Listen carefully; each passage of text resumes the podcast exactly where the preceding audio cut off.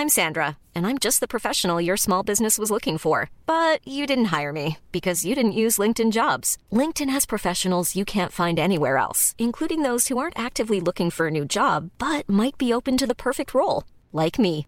In a given month, over 70% of LinkedIn users don't visit other leading job sites. So if you're not looking on LinkedIn, you'll miss out on great candidates like Sandra. Start hiring professionals like a professional. Post your free job on linkedin.com/people today. Are you ready for truly hydrated skin? Meet Hyaluronic Body Serum, a breakthrough in body care from Osea. It's clinically proven to instantly increase hydration by 161%. Their lightweight, fast-absorbing serum delivers 24 hours of nonstop hydration for silky smooth skin without the sticky afterfeel. Osea's latest innovation combines the magic of their best-selling hyaluronic sea serum with a new formula that's good for the whole body and five types of hyaluronic acid to target every layer of the skin. Osea is a women-founded, women-led brand that's been crafting seaweed-powered products for nearly 30 years. The best part? Everything Osea makes is clean, vegan, cruelty-free, and climate-neutral certified, so you never have to choose between your values and your best skin. Treat your skin to clean, vegan skincare from Osea. Get 10% off your first order site-wide with code SUMMER at OseaMalibu.com. That's O-S-E-A Malibu.com code SUMMER.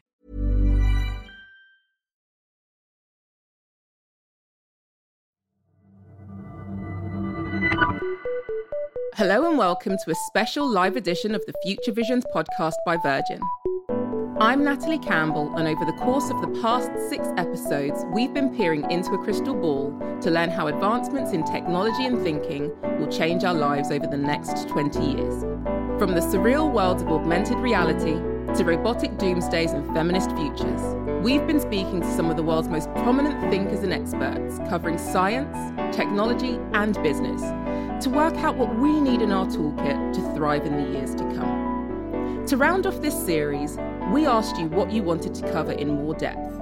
And after an amazing 7,000 responses to our Future Vision survey, the overwhelming message was that you wanted to hear more about the impact of artificial intelligence. Questions from you included things like What skills will we need to thrive in the workplace alongside the increased presence of AI? Will automation put us out of work? Or give us greater freedom by eliminating menial tasks?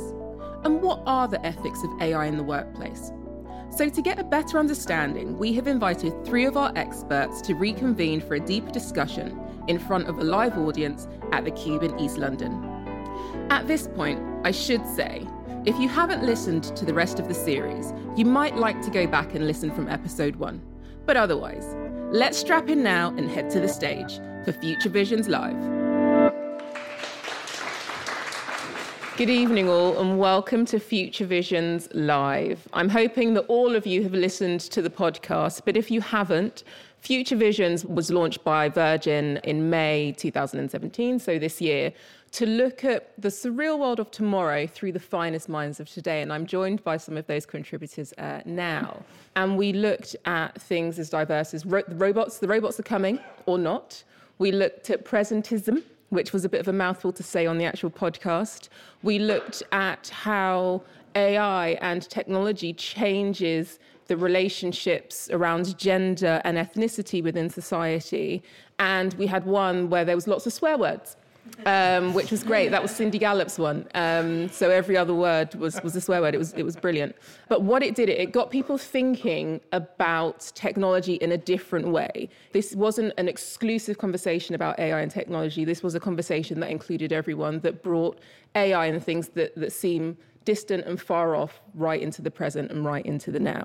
So this evening, we're going to have a conversation about that, about the world of work and AI. I'm going to introduce Araceli Camargo, founder of The Cube, to talk a bit about the work that she does and her perspective on AI. Just a, a brief snippet for the audience. Um, hi, I'm Araceli Camargo. Um, I wear two hats. One is as the founder of the space that you're in, which is The Cube, and we focus on science, technology, and art. And we've had a long-standing relationship with Virgin for about nine years now. Um, they were one of the first to listen to what we were saying, so we're very thankful for that. I'm also a cognitive neuroscientist, which I apply to the Centric Lab, which is looking at neuroscience in the built environment. So I'm very interested in how people perceive the environment, how they are affected by the physical environment.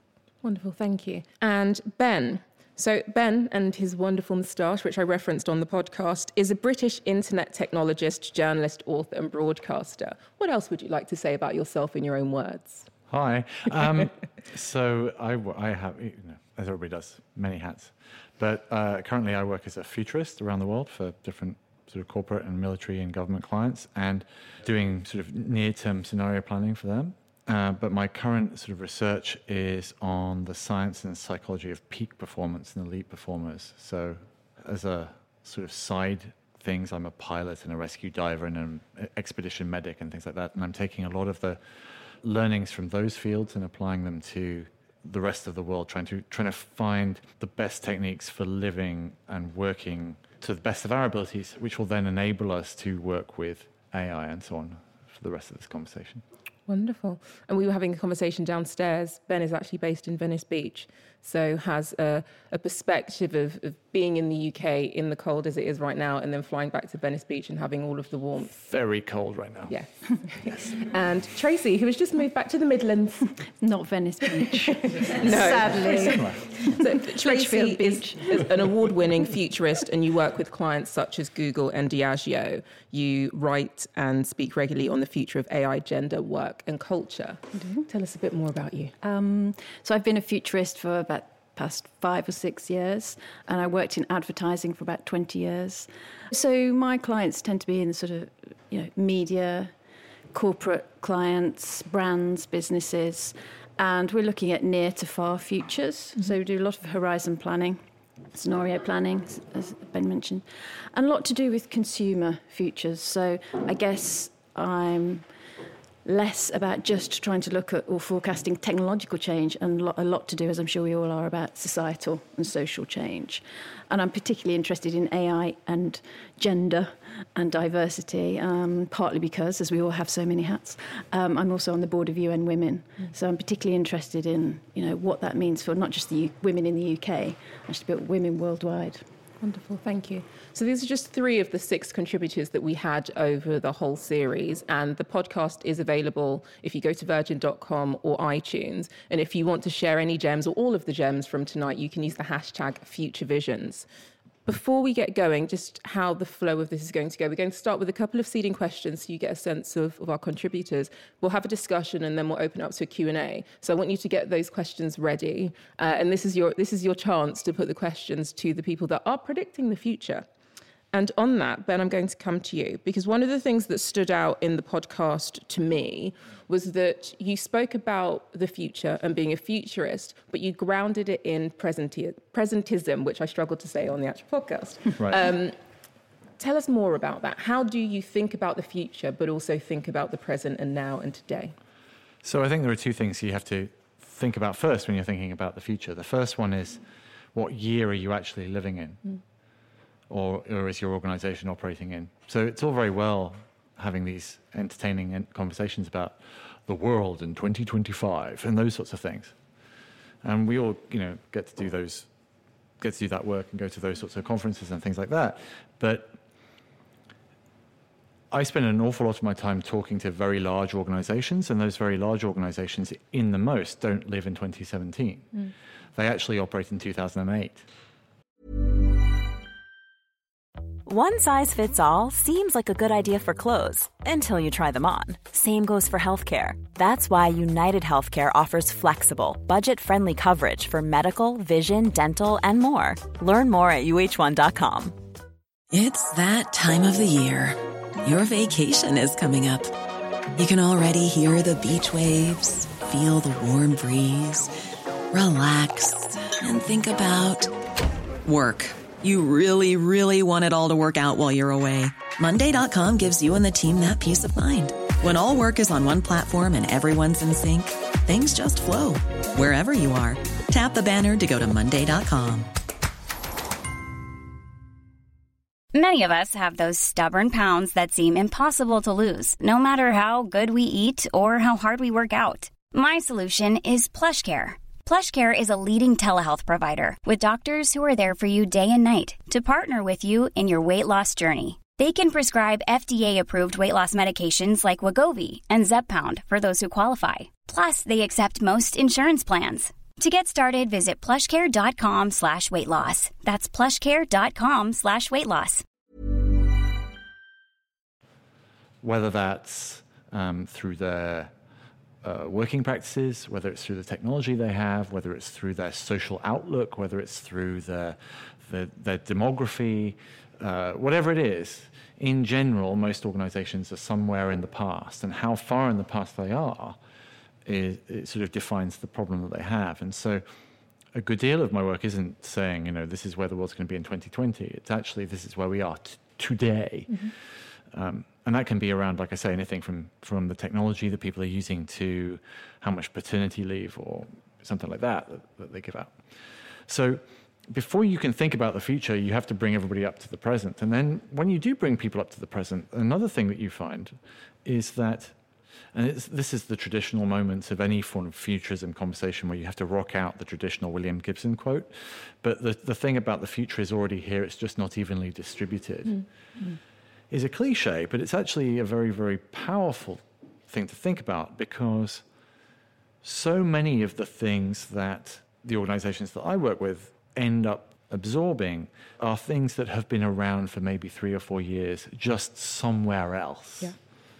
And so, again, bringing people into the future is more about bringing them into somebody else's present, whether that's the social practices of Scandinavian firms, or it's the you know, or it's the commercial design from Brazil, or it's the working tools of California or, or the, the approach to street based vending from Nigeria, whatever it is, right? The, it's more about waking people up to the present day. but when we think about AI, so I, I think mm. in the podcast we, we used uh, people are in 1997, we're bringing them up to 2017, and we're trying to get them to think about 2037. Right. How do you get people ready for a conversation about AI if they are that far back, if they haven't even got basic policies in place that enable people to use their own personal phone? Not that people want to use their own personal phone for work, but that, that you know don't enable people to work from home. Let's say. You don't. I mean, at the end of the day, I think this is something that is quite difficult for people to deal with. But, and I had this conversation at the end of last week with a client, where you do have to say, look, you don't have the right to continue in business forever. Mm. In fact, one of the, I think personally, one of the problems with, uh, or one of the major cultural differences between, say, the UK and, say, West Coast America or other some other places, is that here we we keep things alive a little bit too long. I'm going to move on to Tracy just quickly. So, Tracy, you gave me an existential crisis, just saying. Did I? Um, I had a meltdown in the booth. Um, oh, listening. You've recovered well. I, I have. I have. Um, but it, it, and it was partly to do with the conversation you had around prediction. Oh, yes. And how we predict the future. And I really liked films like The Minority Report. Don't judge me mm-hmm. on that. No, but I did it, too. it did. I, I, had a meltdown because I thought this is near. This is this is happening. Tell us more about your views on, on prediction and then AI oh, okay. without making me cry.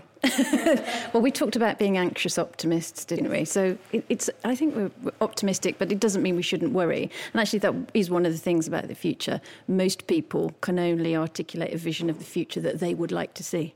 Yeah. So um, actually, what we should be doing is articulating various visions of the future that are alternatives, so that we can discuss the pros and cons of each of those, and that can somehow sometimes get you out of the dwelling on the past or being stuck in the past. So prediction, I think we're just in a, strange. Partly cultural, um, partly social, and definitely technological. We're in this point in time, I think, where we think because we have so much data and because we've sort of been maybe seduced by the idea of machine learning, mm. that it's almost the logic of if this, then that. That we think, you know, well, if you bought this, then you will buy that. If this happened in the past, then this will happen in the future. And we're sort of all bought into it because we're probably quite. we're having our own private meltdowns mm. about how complex that is and how we could never get our hands, heads around it. And actually, it's sort of hidden in a black box of machine learning. so I think that's what's going on. But I also think culturally, we've sort of bought this idea of social change in terms of a model of progress. So, because there's, there's 11 or 12 different models of social change, and we have some assumptions, particularly in the West, particularly in the States, I think, that it's progress. That's the upward forward trajectory. That changes progress. Yeah, that, that things get better okay. over time, automatically get better over time, that we can learn more over time, that the more data we have from the past uh, into the present, we'll have more and more and more into the future. And that somehow you know, everything's on a forward, upward trajectory. And therefore, why wouldn't we be able to predict? Because we've got machine learning, that's the sort of social change model.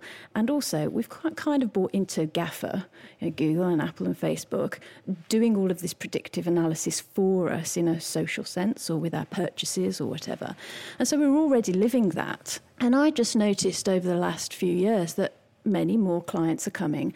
Not saying, you know, what will the future of this industry be or what will the future of this consumer be, but so can you um, can you predict you know what are going to be the big technologies we should invest in? Mm. Uh, can you predict you know what's going to happen to the insurance industry?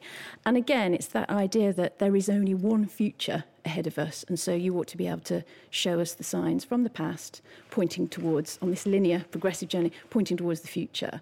It just isn't like that the future is plural. There are only ever futures, not future.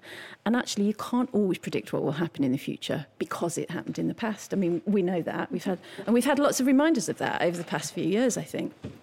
So it's partly maybe why I got again into futuring because I could feel that there was this movement. But also, I think what it means for industries is foresight is replacing insight. Mm. And that is partly because there's so much pressure on businesses to not only uncover an insight, but act on it in time, in an accelerated culture, and be there ahead of the game. It's, it's impossible. So they're going, well, you've got to tell me what is going to happen. Give me the foresight, not the insight. Because by the time I've acted upon it, we're already there. And so I think that's, that's what's happening. It's a, it's a, whichever way you look at it, it's sort of um, a perfect storm or not of um, analytics, predictive analytics, a social change model, and an ability for us to, to move towards foresight than, than insight. Yeah. I think that's very perceptive. And, and I think one of the things that builds on what I was saying earlier, in that one of the issues that we have is that we see the future from the standpoint of today. Mm. And so it's if you look at any any representation of the future. So if you look at if you look back at say like the Jetsons, right? Mm. The Jetsons. I loved that cartoon. Right, but did you see the Flintstones meets the Jetsons? That was like the best ever. It's a perfect example of past meeting the future. Well, in fact, they're both they're, both of those things are perfect examples because yeah. both the Flintstones and the Jetsons were white middle class 1950s American families. Mm-hmm. With a layering of like technology over the top of it. Yeah. And totally didn't take into account, you know, and so, and so it was it was basically the 1950s but with rockets mm-hmm. or the 1950s yeah. but with things hewn out of rock mm-hmm. right not as necessarily as future um, whereas if the jetsons had had if it had 2017 gender norms mm. and 2017 mm. viewpoints around sexuality or the workplace or education politics or any of any of the you know society in general mm-hmm. it would have been utterly unacceptable in 1950. It would have been completely yep. freaky. They just it would have just been this thing that would be would have been completely rejected. And so that the difference between foresight and insight, if you're being asked to make foresight predictions, what you're really doing is taking today and putting it into like putting mm-hmm. putting them in mirror shades. Mm-hmm and, and this in the same way as like when anybody ever does, and it's maybe every couple of years the V&A or somebody like that does it, which is like the future of fashion. And it's always today's fashion, but with blinky lights in. mm. It's always shit because it's, because it's not, because the future of fashion isn't that, right? The future of fashion is like the lapels get a bit wider mm. and Nike have a slightly different material. Mm-hmm. But over time, things accrete into the future. So, just on that, so I, I, think there's a distinction there between the workplace and individuals' relationship with sort of pre- past, present, and yes. future, which we'll come back to. So, I want to bring in Araceli. So, you focus on human behavior in the workplace, and I, there is that relationship between who we are as individuals, what we know, what we believe, and what the workplace is setting up for us, especially in relation to AI or AR or, or a whole host of other things. What do you foresee as some of the challenges that we face as individuals, ultimately being in workplaces, ones that we choose to go to or ones that we create for ourselves? I, well, I don't know if this is going to answer the question, but I think in the conversation about how we're imagining the future and who gets to imagine the future, I think that is going to be a very difficult turning point when it comes to building up the workforce because as you've been mentioning Ben about we can only build the future with what we currently have. And there are a lot of demographics that are facing deep inequality and social economic struggle. And I think, when are you going to have the space and the time to be able to think about the future? Mm-hmm. And how do we mm-hmm. bring these people forward into the workspace? Because if they don't have a place now, they're going to have even less of a place in the future.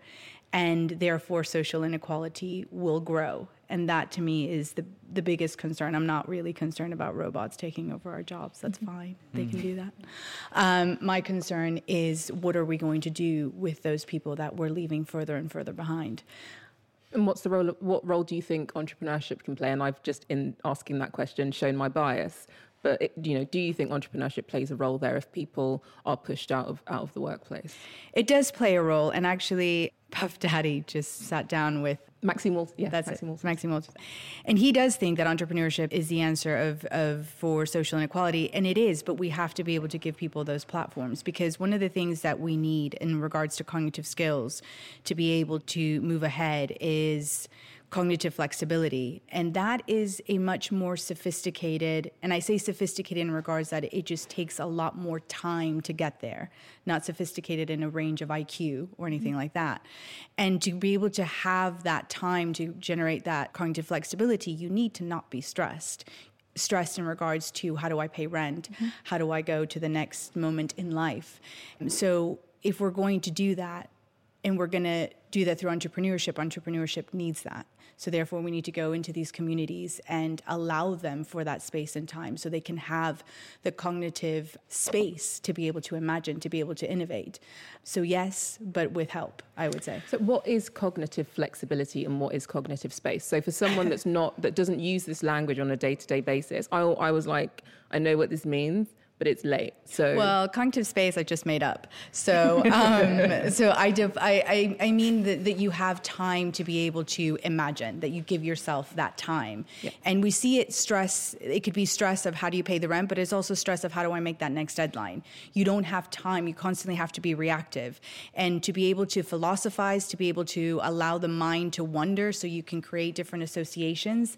That is what I'm calling cognitive space. Cognitive flexibility is an actual term term, um, psychological term, and it's it's being able to hold different concepts at the same time, and it's also being able to switch between different concepts um, quicker. So, for example, if you were opening a door that every day you you push, and then the next day it's locked the time that it takes you to realize, oh, it's perhaps that it's locked, or maybe they changed the door. Maybe I shouldn't just sit here and tug at it that span of time that it takes somebody somebody that has high levels of cognitive flexibility will figure that out quicker. They won't just sit there and just tug at the door. Um, so if you take that on a on a more macro scale people that are able to go okay great i can't go down this line of thinking. I'm going to now go down a different line of thinking. Mm-hmm. but for that you need mental calmness. You need to be calm. And that's, I think, what we're losing because either we've got economic um, deadlines or we've got work deadlines that don't allow us. And I think that's when, yes, we're going to lose jobs because we're not giving the people that time. So I had a battle with a with a door, and it was a sliding door as opposed to a push pull door. Took me a while. Just saying, there are other options. Uh, just a quick poll: Who here feels like they have cognitive space to expand their thinking, learn new things within? the time of, of a working day or, or building a business. Okay, half, half the audience making space, feel like you've got space. Okay, half the audience do. Ben. Yeah, I think I mean I think what you've just been saying is very true. There's been quite a few studies on the sort of cognitive overhead of being poor, for example, or the or, or being in an economically precarious situation where if you're constantly worried that you're not going to make the rent in two months' time, mm. then you just don't have the you know you physically don't have the ability to, to sort of ponder your next startup I accept that, but the reason that I brought it up was for me personally, I would not be sitting in this chair if it wasn't for my what I call my innate entrepreneurial ability and my ability to, to see opportunities. And it leads me on to a question for the whole panel around skills. what skills do we need to be supporting the next generation to have, but also the people that are currently in workplaces thinking about their career over the next 20 mm. years? I've, I've, just done a piece of work with somebody actually on the future of education, mm. And it's become very clear that at the moment we're not really turning out people from the school system who are that ready for the world of work, even the world of work now. And that's partly because it's a sort of test and learn sort of you know, learn by rote. Yep. Um, and actually, everybody is calling for more critical thinking. So, and, and, actually, if you look at the World Economic Forum and their forecasts for the top 20 skills for 2020, uh, which isn't 2037, but we're, we're getting there, it's complex problem solving, yep. absolutely number one, and I imagine it will be for a very long time. It's critical thinking, and then it's creativity. And what's interesting is the shifts. So, things like people management are sort of moving out of there. Emotional intelligence is coming in. So you, you can see, I think, that there's a shift of sort of outsourcing some of the old skills, obviously, to AI or to machines or to automation. So even people management type stuff being outsourced, any decision making sort of being outsourced like that. So a knowledge transfer into machines and a sort of role for people, humans, which is much more about sense making we're living in a very sort of volatile, uncertain, complex, ambiguous world. And so, where's the critical thinking? Where's the complex problem solving? And that's what it, it, doesn't really matter what happens in the world of work, unless in the world of education you are preparing people in the right sort of way for the world of work. It kind of doesn't matter. So that I think you've got to see the whole thing as a, as one system, if you like. Thank you, Araceli. I would say the number one would be cognitive empathy. So that means not just so you've got empathy, which is can be defined from an emotive perspective, but cognitive empathy is the ability to to extend your mind almost as far as as it can away from yourself. So how you can look at things outside your own state, which then goes into theory of mind, which means you understand quite deeply that there are other states of thinking and minds and worlds outside of your own because I think that is what we are losing. And and I find it really interesting in regards to the contrast to fake news is almost hyperbolic truth or, or sorry yeah hyperbolic truth where people are going to such lengths to bring out truth which is fantastic. But then we don't know how to deal with those truths because we want them to fit in very specific boxes i.e., our boxes, mm-hmm. and, and, they're not. Um, and so people are having a real trouble to go to almost come. Um, I had a conversation at the weekend about what am you know like we're just getting just too many new words too many new pronouns too many new and they get really flustered and i'm like yeah but that's fine so what just learn it and that's what I mean. About, sorry, that's cognitive flexibility as well. Um, so yeah, so I think it's that that cognitive empathy to be just relaxed, relax with the change, and be able to extend yourself and be comfortable with that extension. And so, Ben, when you walk into organizations and you're working with them to think about the future, do they say, who should we be hiring? Like, what should our job specs be? Uh, how are they putting skills into the context of the roles that they need to align to this, this new world? Sadly, no. Actually, okay. the majority of the time, they they're not even that far ahead. They do ask, you know, what should well, a lot of them, because they're all middle-aged, are all asking, what should my kids be doing at school? Absolutely, that, that sort of that sort of conversation. But I think the present scene with clear eyes is so confusing. Mm-hmm. You know, Araceli's point is very true, right? You know, I, all the time, people are just going, uh, we have to call, you know, uh, we, we, pronouns. Ah, mm-hmm. men are marrying men now. Help. Mm-hmm. You know, they freak out, right? And so, and so they either sit back into nostalgia, and you get this sort of militant mm-hmm. nostalgia thing happening, mm-hmm. and we've seen the political ramifications of that, or they just blank out a little bit, like, oh, right? Mm-hmm. And they'll grasp onto whatever is is cozy for them. And so the questions they're asking for is, is are things like they're very very low hanging. It's things like you know how do I become more innovative, or like can I be you know how do I maximize my disruptionness, right. and like I need to be more creative and things like that. Do you just write no on a piece of paper and slide it back over the table? No, like, no, no, no, no, no. I print it out beautifully and charge them a lot of money.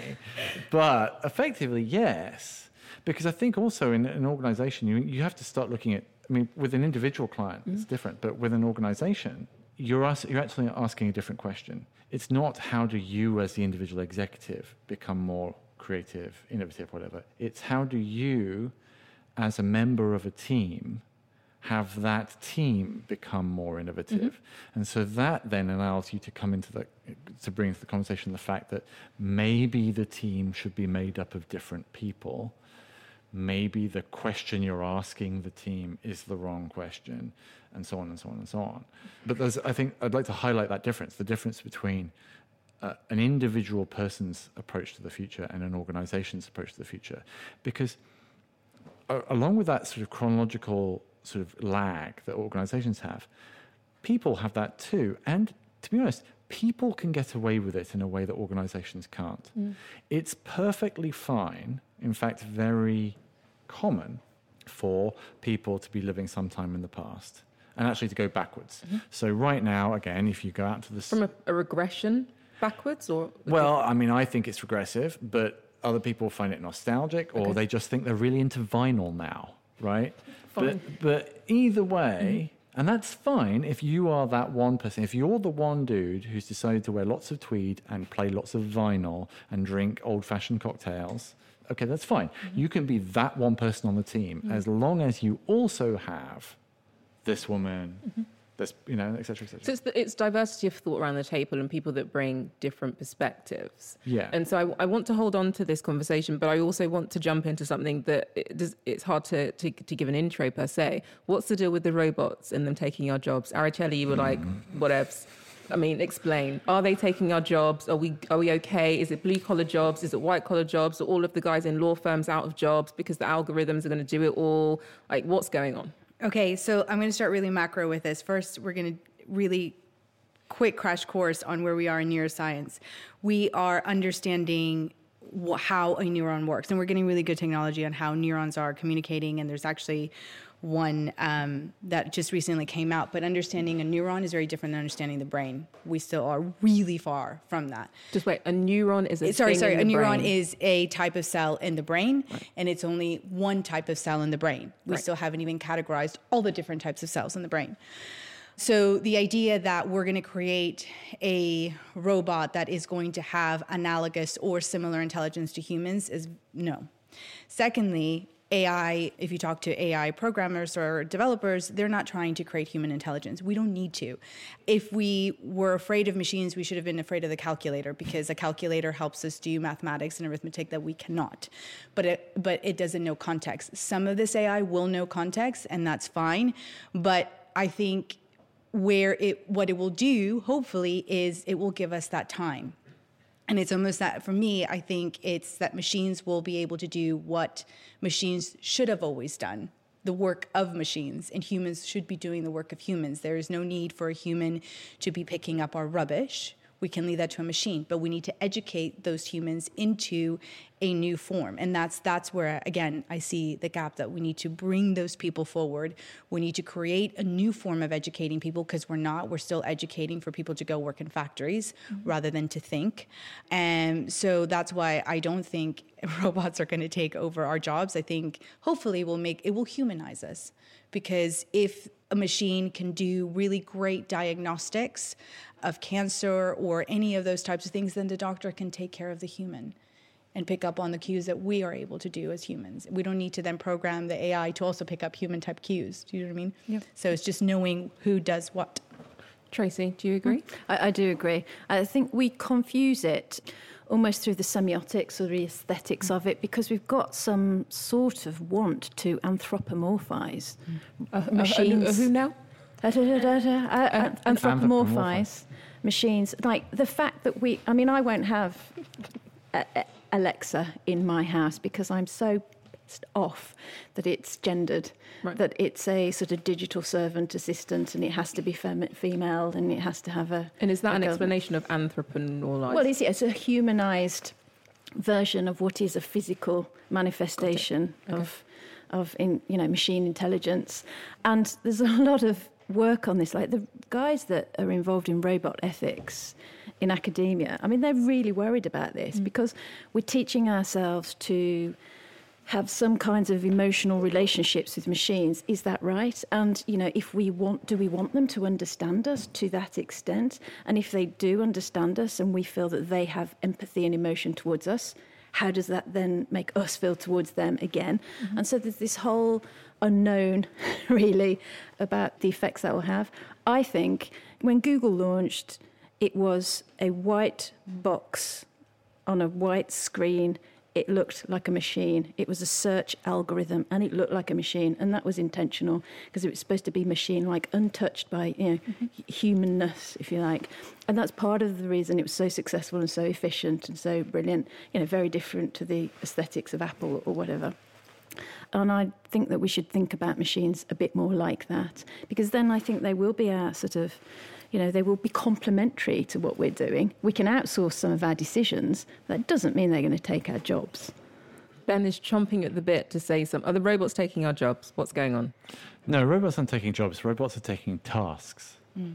They'll take tasks from you. Now, if your job consists entirely of tasks that are done by robots, yeah, your job's gone to the robots. But that's always been the case. Mm-hmm. We've gone through many different sort of revolutions of machines that have come in to take tasks off our hands. That, that hasn't made people idly unemployed. It's just given them space to do other things. Whether you're talking about the washing machine, completely changed the lot of women in the you know early 20th century, or whether you're talking about you know the motor car or, or or the typewriter or the photocopier, the calculator or the spreadsheet or whatever it is. We, we've always had machines that come in that take tasks off our hands. Mm-hmm. What we're seeing now is just that the complexity of the tasks that can be done has greatly increased. Now, hopefully, in my mind, that enables that sort of cognitive space that we've been looking for so that we humans can fill our time with more sophisticated and more interesting and more, mm-hmm. you know, more human stuff. Um, and pushing back against it has no more logical grounds than, you know, waking up tomorrow morning and deciding that you're going to go back to only having technology from 1982 or mm-hmm. becoming Amish or something like that. So I want to jump in with a question, a closing mm question for the panel so we can get to some questions. So how do we win at this? How do we survive? How do we thrive in 2037? What's our relationship with AI. If it can be done learning. by a machine, mm-hmm. give it to the machine to do and do something better. right? Go. That's that at the end of the day. Mm-hmm. But if one is so lacking in imagination mm-hmm. that if one gives all one's tasks away to a machine to do, that you have literally nothing to do then, then yeah, you're screwed. But AI or just like a change in the economy would have screwed you too. Mm-hmm. Is there I, an asset based way we can say that, a positive way we can say that? Yeah, the positive thing is like we do really boring stuff at work right now. There's a whole load of stuff that everybody does every day, which they'd really rather not. So we can be free.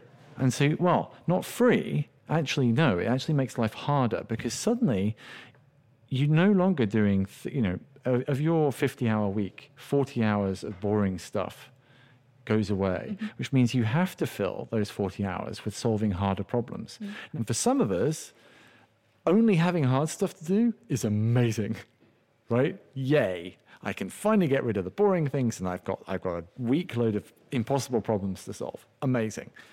For some of us, that sounds awful. Okay. On that note, I'm going to go to Araceli. Well, two points. The first one um, that I forgot to mention is so even when we think of them being highly, highly sophisticated in AI, so one of the biggest examples or most popular examples was the game Go. We have to understand that AI their intelligence is singular. When they know how to do one thing, they know how to do that one thing well. They can't then transfer the knowledge somewhere else. So just because that machine can beat you at Go, it, that same one won't be able to beat you at running. Do you know what I mean? So it's it's very specific and aligned. So again, they're basically massive spreadsheets that can and, and you know that that's it. I think we mystify them, as you said, um, too much. So I would say I go back to my original thing. I think in the fact that we have more time, I think we need to solve social inequality. I think we need to solve racism. I think we need to solve the, the just the things that just don't allow us to be a sophisticated society. You know, mm-hmm. we still have homelessness. We still have problems that have existed and we have brought through centuries. Mm-hmm. And I think those problems now need to be solved, and we will now have the space for it. And that's where I am very hopeful of the future. Modern slavery being one. Yes. And finally, Tracy, how, how do we thrive? How do we thrive? How do we survive? well, I don't mind this debate about. I mean, it irritates me on the one hand, but I don't mind the debate about, you know, robot takeover. Will they take our jobs? Because I think the way that we are thriving is to leverage the, the, the, ethics of it to have the discussion, the debate around the ethics. And actually, this sort of you know, two big trends, you know, technology or automation and also humanization, it's all going to meet in a bigger megatrend, which is all about the ethicality, the ethicality of business, people's lives, how they spend their time, what is meaningful, um, all of those things. And actually, these sorts of debates, that problem that looks like a problem, will robots take our jobs, has opened up a huge debate and discussion, and that's all for the good, I think, because we will th- thrive by having conversations about it in real life, sitting in front of each other, having a drink on a panel discussion, whatever it might be, and that's the way we'll thrive. Thank you. So before I hand over to the audience for a couple of questions, the sort of the thought that's rolling around in my head is that we have the language to have this, conversation, well, some of us have the language to have this conversation. I've learned some new words. Um, to have this conversation and come up with solutions, but also dissect what's going on within organizations or you know, clearly explain uh, what AI is and, and what machine learning is.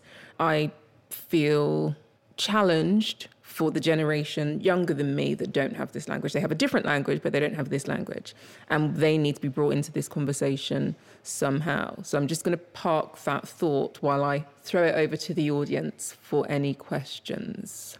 Yeah, uh, just had a question about kind of, I guess, uh, dealing with AI in the future. You talked about kind of entrepreneurialism, but I guess, I guess, can you deal with future and AI in kind of two ways, like near term, so that there's stuff that we know that's going to happen, right? So we know that self-driving cars are going to happen in the next five to ten years. We know retail jobs are going to go. So that's a huge demographic of people that, that we know that we need to deal with. So I guess is the right thing to broaden the conversation of say like what can we do about those near terms? And then the long terms are just so hard to predict. You can't you, all you can do is test. You don't know when customers or people are ready for certain technologies or whatever. So i don't know maybe the best way of dealing with ai in the future is kind of the certainties of stuff we know that's going to happen so long long haul lorry drivers they're going to be in trouble in a in a few years retail jobs are going to go so that's kind of low skilled workers i guess so how do we help those sorts of people um, given that we know those things are going to happen. And who are you? Where are you from? I'm Rob. Rob Moore, uh, work at Farfetch. Lovely, thank you. And I'll take this question too, and then the panel can ask them together. So we've got another question here, I think. Jonathan Spanos from uh, Virgin Startup. Um, my question is around really there's a few leaders in this space, employees. Uh, recently, an insurance company asked 16,000 of its employees, can a robot take your job? Uh, anyone that emailed back, they will then help with future training and, and really kind of repositioning of where they're going. How do employees almost kind of reshape their organization to be able to provide these services? And this is more than just advanced Excel training. This is actually repositioning them for the future. And if education is broken, then how can employees better adopt you know, new learnings from there. Okay, thank you. So my name is Alison Coward, my company is Bracket, and I'm very interested in um, what Araceli was saying and also what Ben was saying around this idea of cognitive privilege um, and cognitive flexibility and cognitive space. So I feel that we're in a situation, we're in a position, everyone in this room we're in a position where we can kind of see both sides. We can see um, the, the people that kind of need the space. We need to create the space for them to have, to basically be involved in this conversation. But we're also working with people that are in the situation that are kind of stuck in their privilege in a sense and can't see that um, there are other people that should have a, a seat at the table and should be part of that conversation. So, what do we do? Okay. So, three brilliant questions. So, can we bring the future forward? What do organisations need to do? How do they train and support their workforce if it's not happening within the education system? And how do we connect the dots? I think the only way you can approach the future is a year at a time because the far future isn't the far future happening today, it's the near future happening to the near to the medium future. Does that make sense? Mm-hmm. And because things always go in a weird direction, you're always going to get a, a far away prediction entirely wrong. I mean, easiest example of this is something I use all the time. Is like if you went back 15 years ago, and 15 years ago is not a long time mm-hmm. in the grand scheme of things. Mm-hmm. pretty much every technology we've mentioned this evening and used this evening wouldn't have existed, right? No Facebook, no Twitter, no iPhone, no smartphones in general, in fact, no YouTube, no blah, blah, blah, blah, blah. Mm-hmm. All of those different things, mm-hmm. right? That's only 15 years ago. So 15 years from today, who knows? Who knows, right? 13 years from today, talking about 15 years from today, we can totally make a mm-hmm. prediction. So, so that then leads us to okay, so how do you get, how does an organization prepare itself educationally? Well, this is, I think, to me, the big difference between a, an optimal education system for the future and the one we have at the moment is that the one we have at the moment presumes that you can stop learning when you get to 21 mm-hmm. or 16 or whatever it is, you know, depending on your station in life. And we've learned that obviously that's nonsense because everybody in this room, I will guarantee, is probably doing something which, if they went back in time 15 years and tried to explain to their 15 year old self, they'd be in an asylum, yeah. right? You're a social media manager? What's that? Okay, right. So, um, you know, and mm-hmm. like the cognitive skill that you need is this is this cognitive flexibility and, and being able to reinvent yourself. And as long as you are taught to be able to, you're constantly taught to constantly reinvent yourself, then you're always going to be in a good position. Yeah.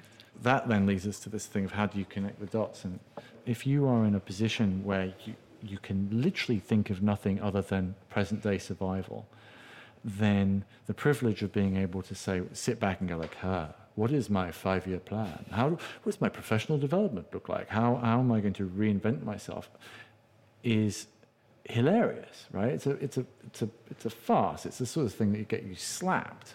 You know, if you went to somebody who was looking after a screaming child in the middle of the night and said, you know, whilst you're looking after your newborn, can you think about your career, you know, your five-year career plan? Mm. You're going to get stabbed in the eye. right? And but it's it's that sort of thing writ, writ large. Hmm. I so. agree. My granddad does the same thing all the time. I, am always sort of giving him stories about what I want to do with time. It's like why you, you, can only ever live in one room in your big house at, at one time. Like it's life is not that complicated. It's really really simple. And so anytime I say to you know talk about anything, but at the end of the year, he's like, but you haven't even finished today. So mm-hmm. finish today and then get on to next year. Tracy. So I think to view got slightly different points of view because I'm very much, yeah, I know, that's great. Um, so I'm very much, you have to envision the future and work back, right? So the one thing we do know that's going to happen in the far-ish future is the merging of technology and biology. So all of the stuff that we're seeing at the moment, you know, in drug testing, in in silico, testing, you know, organ on a chip, body on a chip, all of that sort of stuff is happening now. Um, and it's got some really quite um, impressive, depending on which way you think about it, impressive consequences, big ethical questions, of course. But also, you're going to be able to predict out lots of. Um, physical behavior. You know, you're going to be able to predict out what it's like to be 150 years old as a human without a human ever having been 150 years old. So, all this modeling, all this predictive stuff, as biology and technology gets really, really close together, so it's merging as if it's, it's one thing, we do know that that is going to happen. What we don't know is the way it's going to play out. Mm. At the moment, you know, people are already testing out and running data, encoding data into DNA you know, recording albums on DNA, all that sort of stuff. So you can see the pockets of the future in the present there, but we know that's going to happen. What does that mean for retail? Who knows? It could be uber personalization. It could be something to do with clothing and biology and technology, again, being much more integrated, all those sorts of things. But that's our job, I think, to work back. We know it's going to happen. So we need to work back to go, in what way do we want that to happen? In terms of insur- insurance is fascinating at the moment because that is a real that is one industry that is really getting into the prediction game big time. So robo insurance and all of that. And and again, they are looking at DNA and how is your own personal DNA going to reflect an impact on your insurance premium and your in, your insurance package and all of that sort of stuff. But I think what's going to happen with most of those industries is it's not so much about knowledge and information, it is about advice. So, similar in retail, actually, every industry that used to rely on information is having to move towards an advisory a position of advice. So how can you? So Nordstrom's really interesting. So they've just set up their um, store, haven't they? They're, they're, they're not selling anything. It's service and advice in that store. So and again, I think with insurance, moving into the advisory role rather than just the acting and reacting on the information that's given to us. And then on the third question, sorry to Hmm. Try and be quick.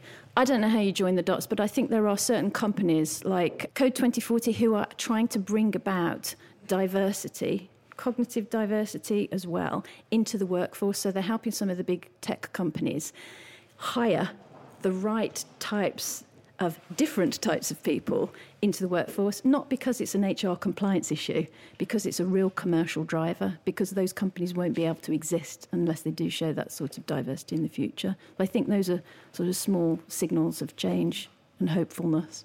And finally, Araceli.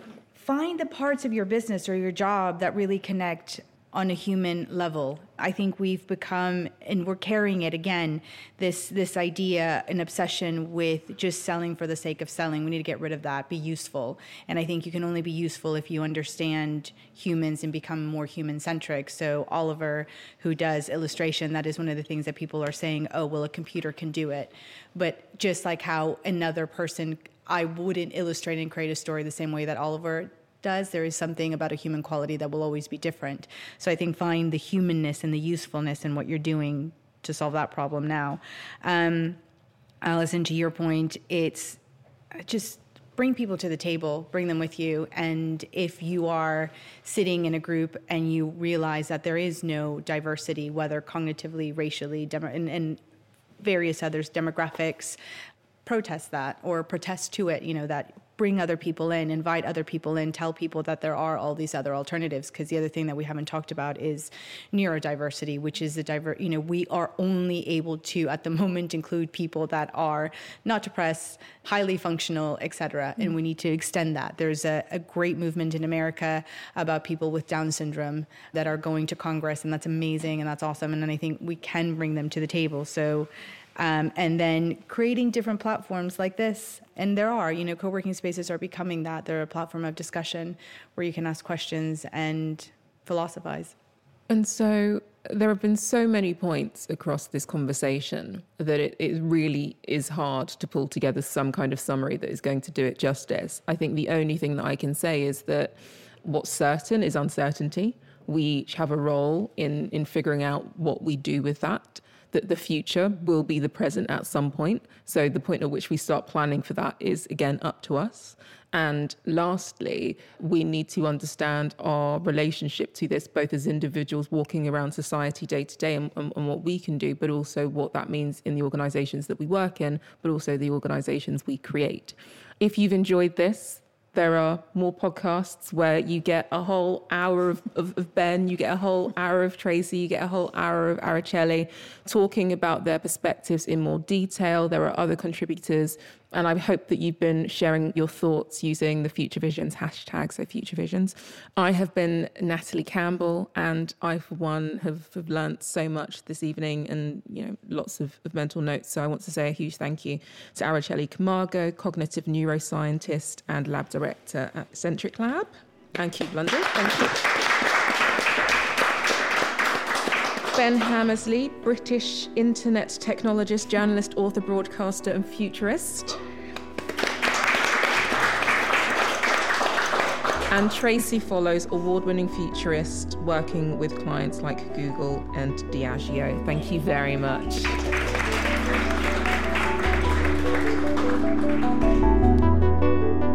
Remember, to find out more about the Future Vision series, go to virgin.com or iTunes. The Future Visions podcast was a Pixie production for Virgin. From me, Natalie Campbell, goodbye.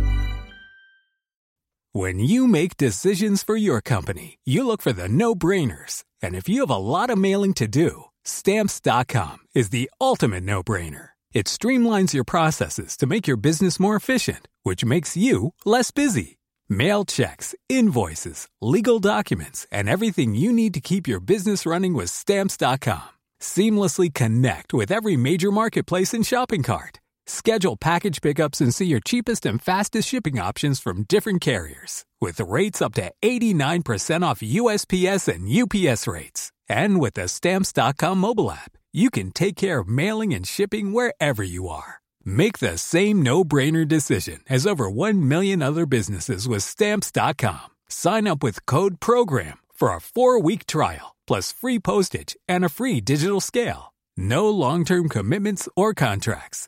That's stamps.com. Code program. Want truly hydrated skin? Meet Osea's Body Care Breakthrough Hyaluronic Body Serum. It's clinically proven to increase hydration by 161%. It's lightweight, fast absorbing, and delivers 24 hours of hydration for silky smooth skin without any sticky afterfeel. Treat your skin to clean, vegan skincare from Osea. Get 10% off your first order with code SUMMER at OseaMalibu.com. That's O S E A Malibu.com code SUMMER.